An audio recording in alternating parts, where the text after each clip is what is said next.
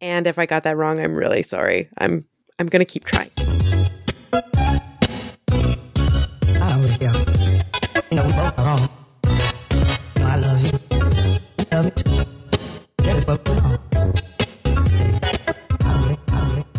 Hi, everyone. Thanks for tuning into I Don't Get It. This is a podcast about performances and general artsy things uh, in Edmonton.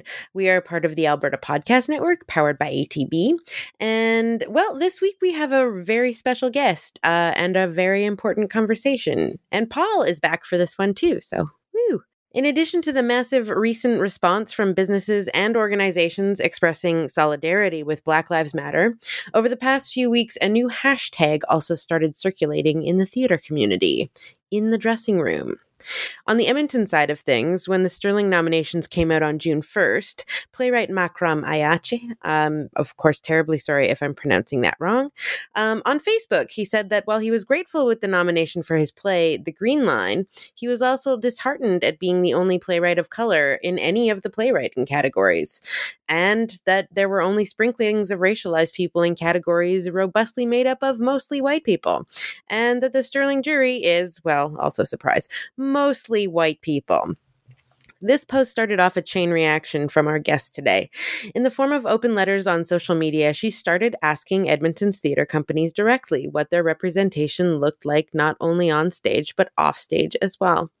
In the letters, she also shares her own distinct personal experiences with those companies and with her experiences in two of the city's theater training programs. In this chat, we cover how social media can be used to call in, not necessarily call out organizations on their past, how Edmonton theater companies are responding to public questions about representation of Black, Indigenous, and people of color in their cast, staff, boards, and otherwise, and just what might be wrong with an artistic director who stays at the same company for 20 years. Everyone, Please give it up for our guest today. She is a Latinx artist and actor living here in Edmonton from Brazil, and she is so graciously patient when helping one learn how to pronounce her lovely name. Here is our chat with Natassia Napoleão. And if I got that wrong, I'm really sorry. I'm I'm going to keep trying. Welcome, Natassia. Um, how are you? Um, well, it's it's been quite a week, but um, I I'm feeling hopeful today, and I I notice how I always in my journey of advocacy and this line of work for a couple of years now, I, I do tend to always circle back to being hopeful. Um, and I'm really, really thankful for that that's uh, that's uh, that's it's good that that's what it circles back to. Um, uh, maybe to to start us off, tell us a little bit about where um, these letters to, to theater companies started for you. Um, I so okay. Well, this time around, I was called in by uh, a playwright by the name of Makram Ayache, and I'm mm-hmm. hoping that I didn't just butcher his last name, but Makram um, I'm a big fan of Makram, and he called me in on a, a conversation regarding the Sterling Awards. Mm-hmm. And uh, so it started there. And my questions upon reflection just started to kind of bubble up in me. Uh, and then I just decided to say to myself, you need to um, you need to ask these questions for every single theater company. And if I could do it Canada wide and have a have an uh, an intimate relationship with each and every single theater company to know exactly what to ask for every single theater company, I would. But mm-hmm. the reality is, is I've made the majority of my career here. Um, you know, or attempt of a career here in Edmonton. And these are the people and the organizations I've been either attempting to be a part of, um, been a part of, uh, or I know a lot of these folks socially. So I feel like I have a place to to be in this conversation. Right. I mean, one thing uh, that's the, connected to all of your letters is um, all of them have um, sort of uh, they're they're structured very very well. Um, but and near the end, it's uh, it involves sort of a, a, personal connection you have to either this company or a situation you were in um, that sort of speaks to that. Yeah. Yeah. And, um, and that was a, a that was a really difficult decision and multifaceted because I and I address this in the header of my letters, I'm not Black or Indigenous. Um, and so I had to kind of grapple with what does it mean? What does it mean to put my story as a Latinx woman uh, as an example? Can mm-hmm. I use, can I ask, can I possibly ask a colleague of mine that is black or indigenous to give me their story. Um, I couldn't for me in that moment in doing this, and I'm no expert, but I, I personally could not do that. And I don't have the permission to share somebody else's story, whether they've told me about it in, in, in confidence or whether they've been vocal about it socially. Um, I don't have, I don't feel comfortable to do that. So I used my own story and um, I've put it together with the questions because I think there's a there there's a line to draw, but I don't want to guide people as to what that line is. I'd rather people just read it and reflect on what what the relationship is. Um, for the sake of some of our listeners, uh, can you give us a sense of your your career path and what has um you know what where they may have uh, Edmonton audiences have may uh, have already seen you on stage, um, and also what um what are some of the experiences that have led up to um what you're what you're also now able to share in these letters. Yeah. Um. Well, here in Edmonton, we have two training institutions. We have the Grant MacEwan Theatre Arts Program, and we have the University of Alberta's uh, uh, drama department. So, um, what makes my story a bit unique too is that I actually have a relationship um, with both of these training organizations. So, I started very late in the game compared to theater kids you know, who started acting at a very, very young age. I was considered a late bloomer. Um, I immigrated into Canada uh, permanently around like 97, 1997. I'm from Brazil. Um, so I'm a first generation immigrant who, a couple of years after uh, coming to Edmonton, I I decided to put all my eggs in one basket and, and become an actor. Um, and uh, and so Grant MacEwan was my first stop. I and I talk about that journey in one of the letters. Um, and after that, I just started to uh, put myself out there, and I started to get gigs slowly but surely. And uh, I eventually got one that made me an equity member. Um, so I became a professional in that regard, and uh, and then yeah, followed by many years of just mostly trying to be a part of the community here and Canada wide, but not being disappointed in that in that venture. Um, but yeah, I have been on stage. I and I talk about that in in the letters as well. You know, I was a part of Free Will Shakespeare at some point, and uh, I've done exciting work with Tiny Bear Jaws and other companies that I respect a lot. Uh, I've done some, some fringe shows as well. Um, so yeah um the the companies that that you've written to um i was going through i was going through the post so forgive me if i've missed one um, you had Theatre Network, the Free Will Shakespeare Festival, Teatro La Quindicina, uh, the Grant MacEwan Theatre Arts Company, and the Citadel Theatre, um, and also um, specifically to the Sterling Awards. You mentioned Makram's letter initially. Do you want to give a, a bit of sense of what he was writing about initially? Um, yeah, I, I, I wish he was here to to to give his perspective, and I I, I want to try to be careful not to to speak for him. So I'll maybe frame it in in terms of my my understanding of my own perspective of reading his his writing and in talking to him. Um, there's just been such a lack there's a lack there's a lack of bipoc people in our community in so many facets. And in that moment i think he was identifying how he's one of the few people he's incredibly appreciative for being nominated but he's he's one of the few people who are nominated and that's that's frustrating. It's very very frustrating. And it's it's been very um frustrating doesn't really encompass it. It's it's, it's very hurtful you know? Uh, and it it's actually it doesn't speak to our potential as a theater community and that's a shame. There's so much opportunity present right now in our hands. So I think that's what he was talking about since these letters have started coming out, you have been receiving some responses uh, from the artistic leadership of these companies, and w- as well, um, the Sterlings issued a bit of a, a full report, really, um, on at least at, at least on their the makeup of some of their juries. Um, so, how do, how do you feel about the responses that have come out so far? I'm I'm hopeful about them. I I I didn't know what to expect. Um, there whenever we've had serious issues come up in the past, there, there's been a mix of response. And uh, there was, you know, I I can't water it down. I was really scared to write about these things. I um I it's brought up a lot of, and I don't use this word lightly. It, trauma, trauma that I didn't even know I had in my body come out. I, it's been a, a really tough time, uh, but it's also been a really beautiful time as well. Um, I am appreciative for people's responses to my letters and the the start of a dialogue and just an expression of we hear you and um, let's just start let's start this relationship let's figure out what these what this data is what this what these statistics are and let's disseminate how how we got here and i'm hoping that in the midst of that there's um there's healing that happens.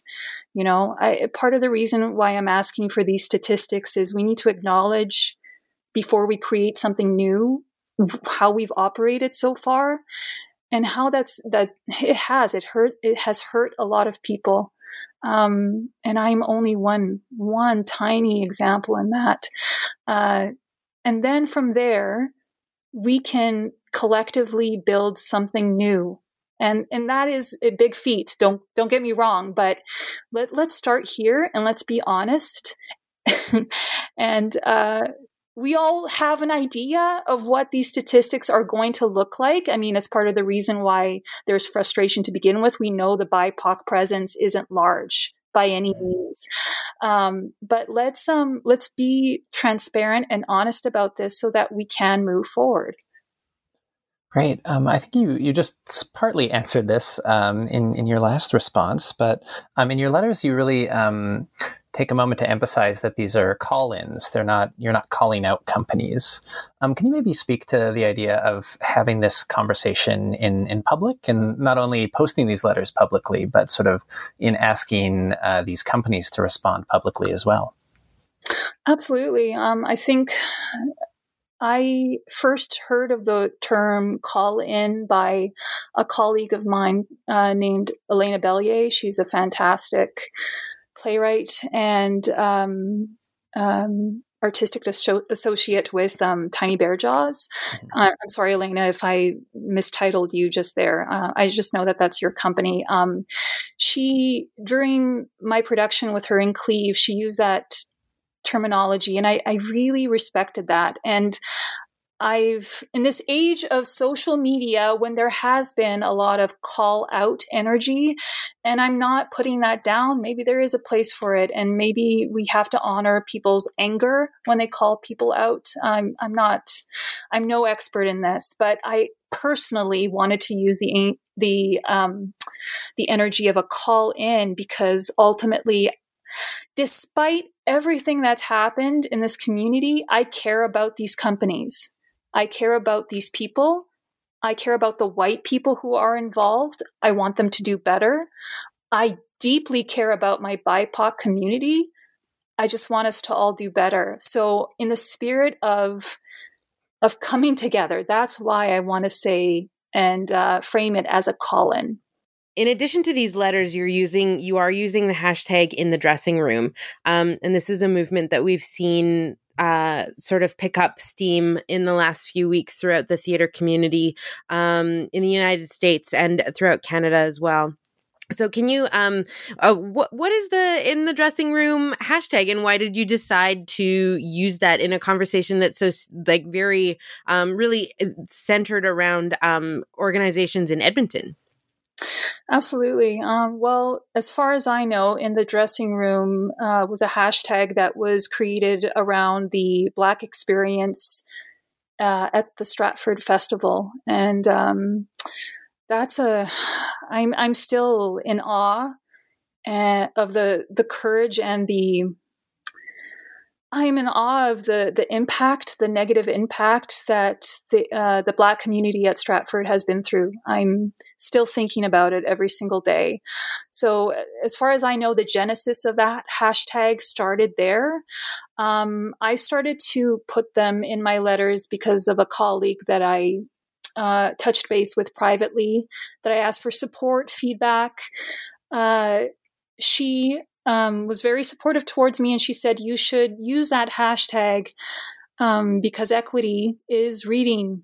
They're reading the stories associated with these hashtags, and it's very important for them to know the emotional impact of what the BIPOC community at large uh, has been through. Mm-hmm. You know, because this this does it, it is a conversation that will affect our union um, uh, association, I should say. Uh, yeah, they need to know. So yeah, it's it, and it's also a hashtag that allows for other BIPOC people to and white people in the community at large, absolutely, to understand what's happening here in Edmonton and to follow the story because I think there's going to be a lot of good things that will come out of this. So it connects us. Um, one of the other uh, or associations or I get groups I noticed um, you, you were involved with is called the 3.7% initiative. Can you tell us a little bit about that initiative? Oh, absolutely. It's such an exciting endeavor. Um, 3.7 was uh, started by Sherry Yoon at Boca del Lupo in Vancouver. And it is a um, an initiative that is meant to um, support, to educate through peer to peer mentorship, and opportunities that obvi- um, at, at this point we're still finding out about, like what we can do for each other for uh, BIPOC women and uh, non binary, because we actually make up. Um, 3.7% of Canadian theater leadership. That's how little uh, we represent across the country, and uh, and that that needs to change. So um, Concrete Theater, Mieko Ouchi, Nadine Chu, Sang Sang Lee, Gina Puntil, they have created an Edmonton chapter to um, further this cause. Uh, and I'm extremely proud to be associated with them. But I do need to mention that, you know, my posts weren't um, associated with this group. I, I spoke out of my own my own voice. Nobody told me to write anything. This this came from me. But that being said, I love I love my association to 3.7. Mm-hmm. Um, well, so let's talk about the posts themselves. What what are the some of the questions that you ask in these for people who haven't had a chance to read them yet? Um, okay, well, maybe the best thing for me to uh, do to break it down is to present this idea of first noticing this big question, which I first had and I've had for years of where are all the BIPOC people mm-hmm. in theater? Where are they? I know they're here. A lot of them aren't getting employed. I'm not getting employed. Why are white people consistently not only in power, they're making up boards, they are, are, are fight directors, they are choreographers, they are in leadership positions, um, and they're they're driving the industry. And why why is that? So now, um, step away from that big question to realize that preceding that question are many many other little I will I'll, I will call many building questions leading up to that one. Mm-hmm. So now it gets pretty complex and complicated when I start to ask questions about who's on your board. Right? Um, is it mostly white? Is it mostly male and white? Um, how how did we get there? Why what why is that? So let's come out with these statistics. Like show us the numbers of who makes up your leadership um, who makes up your marketing team? Who uh, who directs your plays? Who are your guest directors? To trickling down to um, to actors right? Uh, i know i'm leaving out stage managers and things that i don't intend to leave out but um, uh, you know and for myself i land at actors because i i am an actress uh, who are who's occupying your season in terms of performers and why is that? Um, and then I come back to the word opportunity and investment, you know, and that's the next step in in in noticing who's not being given opportunity and how how can we do that? How can we invest in the BIPOC community? One of the uh, one of the other things I noticed that you ask about is sort of the behavior of artistic leadership just in the community, um, and in terms of you know our are the artistic directors going to see new plays? Are they inviting people to audition? Um, as we know, it's no really big secret that a lot of the professional theater companies, um, probably not just in Edmonton, probably everywhere, um, they don't always hold public open auditions. Um, and if equity didn't make them do that, I'm not always sure that they would. Um, except, well, hopefully now things are changing that. But yeah, absolutely. Um, there's there's been a, a closed club you know, between the BIPOC community, um, that's been a term used a lot. It just feels like a closed club of people, and uh, that shouldn't be. Um, not when you're using also public money, you know, and I'm sure you'll have a question about that too. But I have a big argument for uh, if you're going to continue to do this and ask for public funding, especially when you have to answer in 2020 questions like what are you contributing to inclusivity and diversity? Um, yeah, I there there there's some inquisitive questions that I might have towards your organization. Mm-hmm. yeah, yeah, it seems like. Um the idea of, of diversity has been brought up a lot more in the last um, the last the more recent years, um, but that isn't being reflected necessarily in a change of of some of the, the categories you mentioned of of leadership of of the people the bodies we're seeing on stages um, and and that sort of thing. So it's it seems often it comes up as like this is what we want to do, but there isn't that that follow through necessarily, or there hasn't been that follow through um, as visibly. I yeah. do really love in the letters that that you've posted uh, how there is a specific question about putting um, what their diverse practices or equity practices are in it, what they say that they put in the grant. Um, and I'm not sure that you'll get a lot of specific answers on on that specific question, but you know it is being asked in all of the grant applications. Um, in recent years. So so it's important to start knowing um, what people are saying in those applications compared to what we actually see um, in practice as these companies are presenting in their seasons when we get, you know, real seasons again, whenever that will be. But absolutely, and I'll add a really important um, uh, layer to the the onion peeling of this, and there are many of them, um, but I care about at this point uh, no lip service. I don't. I. I don't. When when companies are announcing new positions and initiatives, um, I, I'm questioning them, and the reason why I'm questioning them is. I don't want dead end positions to be offered to the BIPOC community just so you can use that initiative in a grant application. I, I think that's actually very disrespectful. You need to create meaningful uh, opportunities for the BIPOC community, and you will need to take some time to to define and design what that is.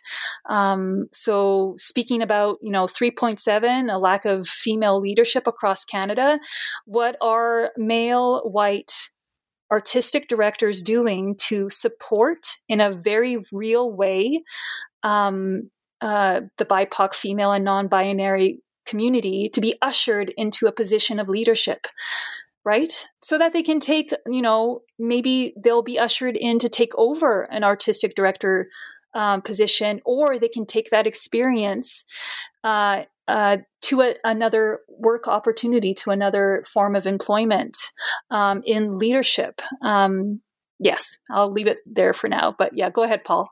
Great. I, I was just going to say one of the in one of your letters you bring up the idea of investing um, and that idea of of sort of consistency, which is one of the things that's been lacking. Of like, okay, maybe there's um, uh, yeah, uh, it's one one thing comes up or another thing, but there isn't that that consistency. There isn't that investment in the long term opportunities.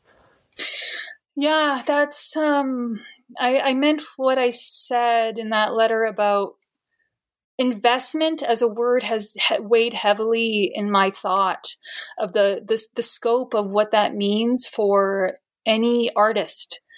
Um, yes, like at this point, we need to define what investment is for the BIPOC community and how we can support them. Uh, and it's through continued support. Uh, there's so many people to take care of. Um, and we need to give them a chance and a continued chance. So, you know, Stratford um, is a really good example of an organization. If they follow through on this, I'm not saying that they will. I really hope that they will, but they've explored this idea of not parachuting in Indigenous actors into their seasons, um, but really investing in their development. You know, in in in in the canon and in the classical canon maybe even dissecting the classical canon to uh, include uh, more indigenous content. Um, yeah so it, it's about meaningful contribution. Yeah, and I it's interesting because I know working in arts um, from the administration side that theater organizations have a huge problem where it comes to actually planning for succession and um and not just you know in their in their leadership but um actually investing in that succession over time um and so it is a it is a huge area of opportunity i think to to really examine um what not only investing now looks like, but then when it looks like in another like five or 10 years when hopefully the leadership will turn over. Yeah, and I have I have a lot of thoughts regarding look, the relationship between the board and the artistic director, you know. Mm-hmm. Uh, another layer to the onion is let's say that we have a black artistic director. Now, let's look at the reality of it. The artistic director is an employee of the board. So what does it look like and how does it feel for a BIPOC, a black artistic director to be employed by a group of 10 uh, white men? you know, mm. are we solving the problem there? No, there's more to do, obviously. I'm going to be very, very, very, very blunt. Is it responsible? Um, and I'm really talking to the boards out there. Is it responsible for you to keep uh, the same artistic director in a position of power for 20 years. Mm-hmm. I'm asking you if that's responsible. And you know what? There's potential there's potential corruption in that. And I don't use that word lightly because it can feel now that that artistic director has a hold of the board.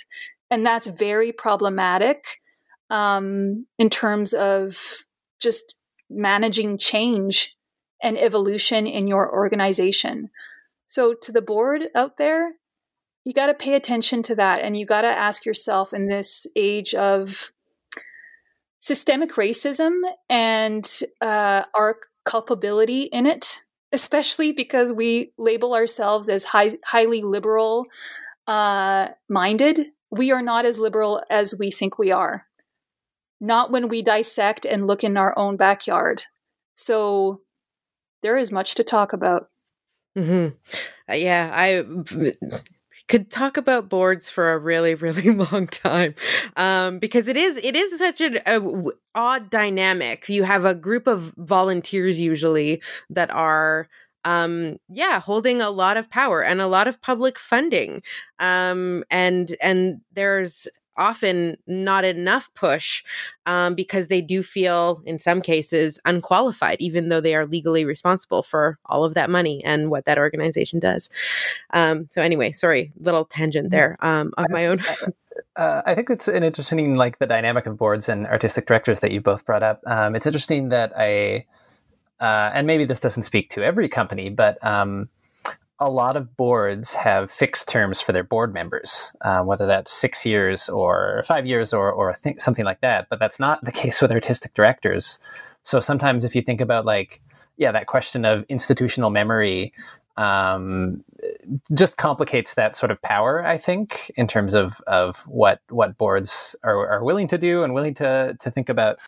When when board members have sort of fixed terms, um, but artistic directors do not, um, and I'm not saying either one of those is necessarily the solution, but um, it complicates that that power dynamic when when you have um, uh, an artistic director who sort of is the through line of a company, um, and board members who don't maybe stay on that that same duration. Um, yeah, it just it just becomes a more complicated dynamic. I think.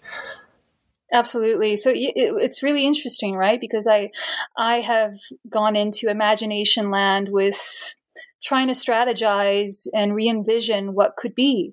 And one of the things I've envisioned is or pondered, I should just say, um, what does it look like if artistic directors had a five year term or less? Maybe what if they had a three year term? What kind of turnover could we get? How would that be impactful in a positive sense, in a negative sense? But what could that do for the development of, of the BIPOC community?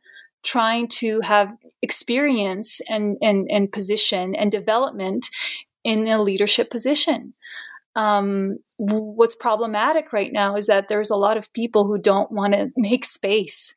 They don't. They don't want to make space. So we're going to have to have serious reflection on what that really means and what that looks like.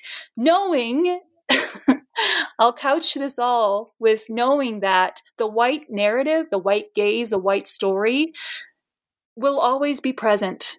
It will it's it's going to always be present. I think um, I could be wrong, but uh, there will always be room for a white person in the theater.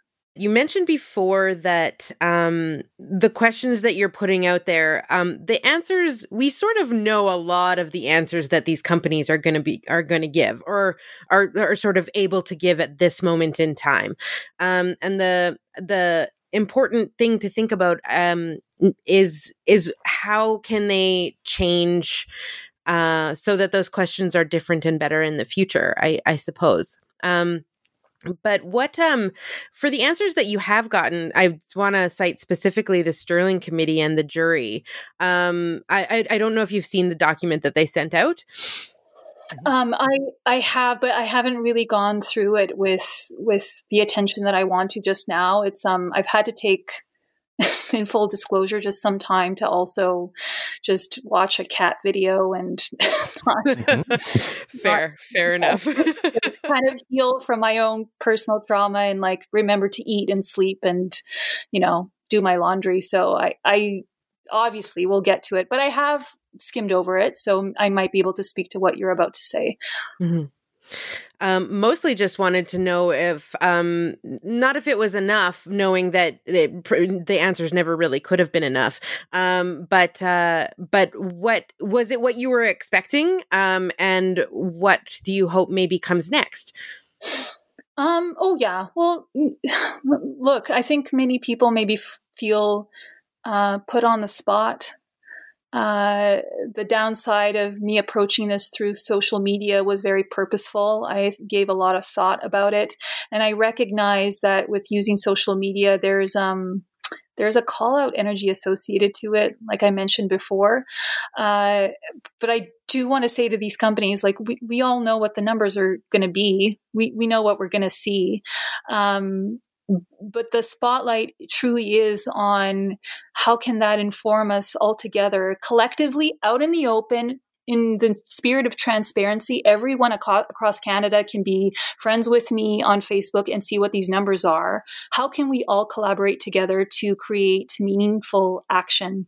And uh, and yeah, I I am calling on these companies to make a plan um, of what action they're going to take for next year, the year after, how they can amend that action and make it a living document to, uh, in consultation with the BIPOC community, to, to, keep amending it and keep moving forward. Um, we have so much opportunity, which is the first word I used when we started this podcast. It's um, endless. It's, the opportunities are endless. Mm-hmm. Right. I think a, a, phrase I'm hearing a lot right now is like sitting in discomfort, and and that idea of like you're right, as, as sort of uh, was just said, like we we sort of know what these numbers are going to be, and they're not flattering um, uh, in in most cases. But but the idea of like great, well, if we all look at them out in the open, um, what what does that make us think about that if we're just looking at these privately that we don't force ourselves to take action on?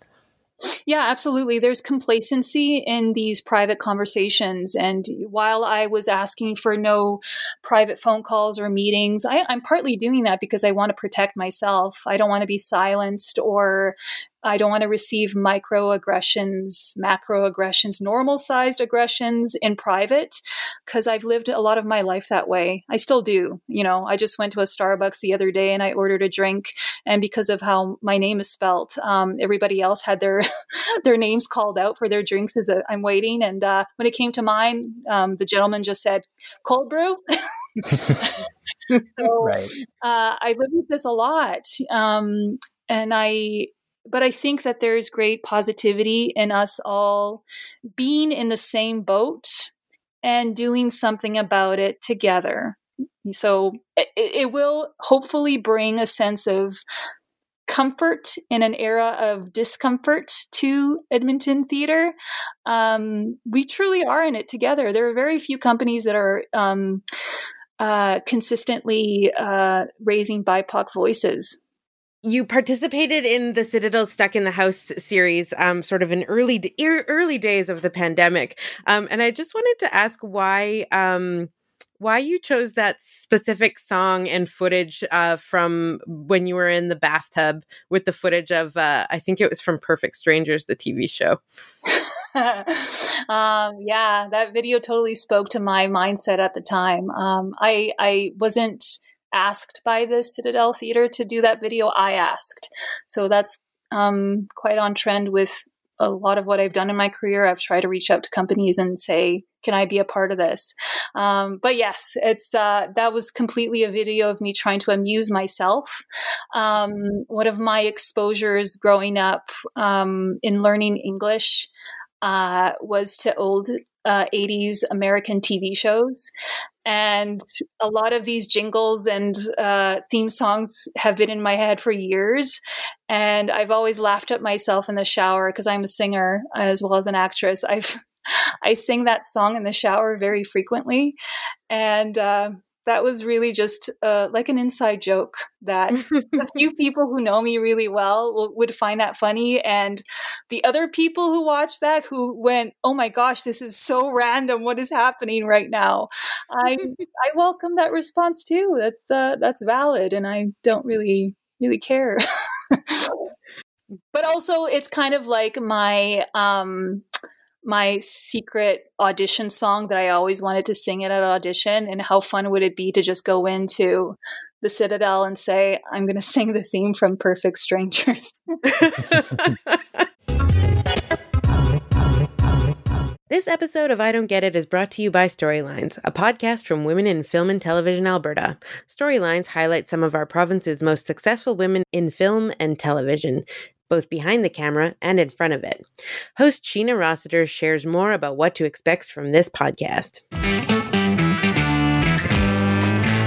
I'm Sheena Rossiter, the host of Storylines, a podcast brought to you by Women in Film and Television Alberta. It's a podcast for filmmakers by filmmakers, but it's also a podcast for film and television lovers. We've been speaking with some of the most successful women in film and television with links to Alberta, and we'll hear about everything from how they got their start in the industry. I was writing before I could even spell. I think it's in your blood to getting a behind the scenes look at some of their best projects. Oh, it was really difficult to get broadcasters on board. And hearing about some of the obstacles they faced along the way. We're making waves, but there's still some barriers to power and access that we're still facing. These stories of determination and persistence are the storylines that make up these women's careers. Join me, Sheena Rossiter, as we hear from some of the brightest minds in film and television from in front of and behind the camera. Subscribe now to Storylines wherever you get your podcast. And remember, follow your storylines. We can't wait to see where they lead.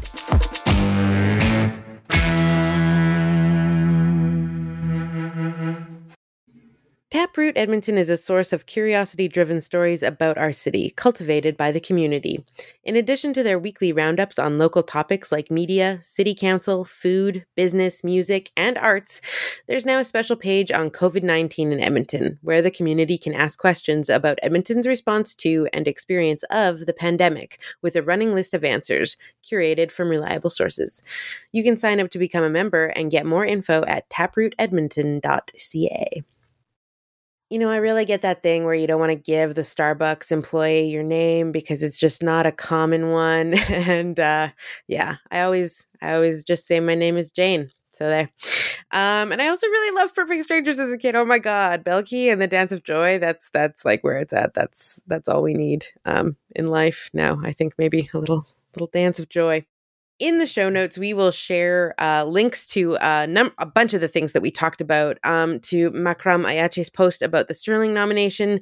Uh, again, we'll post the full list of Sterling nominations and the internal analysis report that the Sterling's committee released after some of these questions started coming out. We'll also post Natercia's letters to the Sterlings um, and Theatre Network and the Free Will Shakespeare Festival, as well as the 3.7% initiative, which is hosted by Concrete Theatre here in Edmonton. Uh, we'll post the Stuck in the House video that we were talking about with Perfect Strangers uh, and the Globe and Mail article on um, a new wave of Black female artistic leadership coming up in Canadian theater. Um, thank you so much again to Natercia for taking the time and energy to chat with us this week. We really appreciate it so much. Uh, it was lovely to chat with you go see some shows, everyone, from the safety of your home Wi Fi online. And do your part to make sure you are seeking out and supporting BIPOC artists. And if you can, send those artists a donation. They sure could use it. Bye. I Don't Get It is a member of the oh, Alberta Podcast Network, powered by ATB. You can subscribe to us on Apple Podcasts or check us out on albertapodcastnetwork.com or the CKUA radio app. Oh, I Don't Get It is recorded on Treaty 6 territory in Edmonton, Alberta, in the Edmonton Community Foundation's podcast studio. Our theme music is Mountain Time by Ghibli, and you can find more of Ghibli's music by going to ghibli.bandcamp.com. I Don't Get It is produced by Andrew Paul, Fawnda Mithrush, and Paul Blinov.